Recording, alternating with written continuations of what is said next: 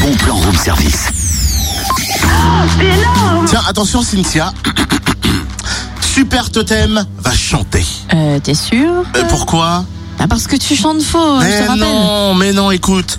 Je ne suis pas un héros. Ouille Les oreilles. Il n'y a plus qu'à rajouter un Z et ça fait zéro. Oh là là, mais t'es méchante ce matin, toi, c'est dingue.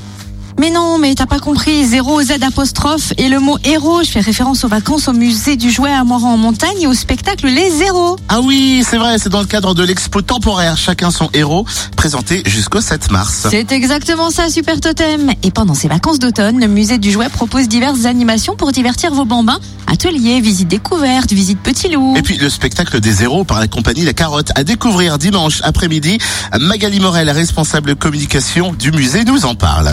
Alors, la compagnie La Carotte nous a concocté un spectacle vraiment pour le musée du jouet. C'est un spectacle qui a été imaginé en lien avec cette exposition euh, Chacun son héros. Le spectacle des zéros, euh, c'est un spectacle évidemment très drôle. On va y rencontrer des zéros en chair et en os.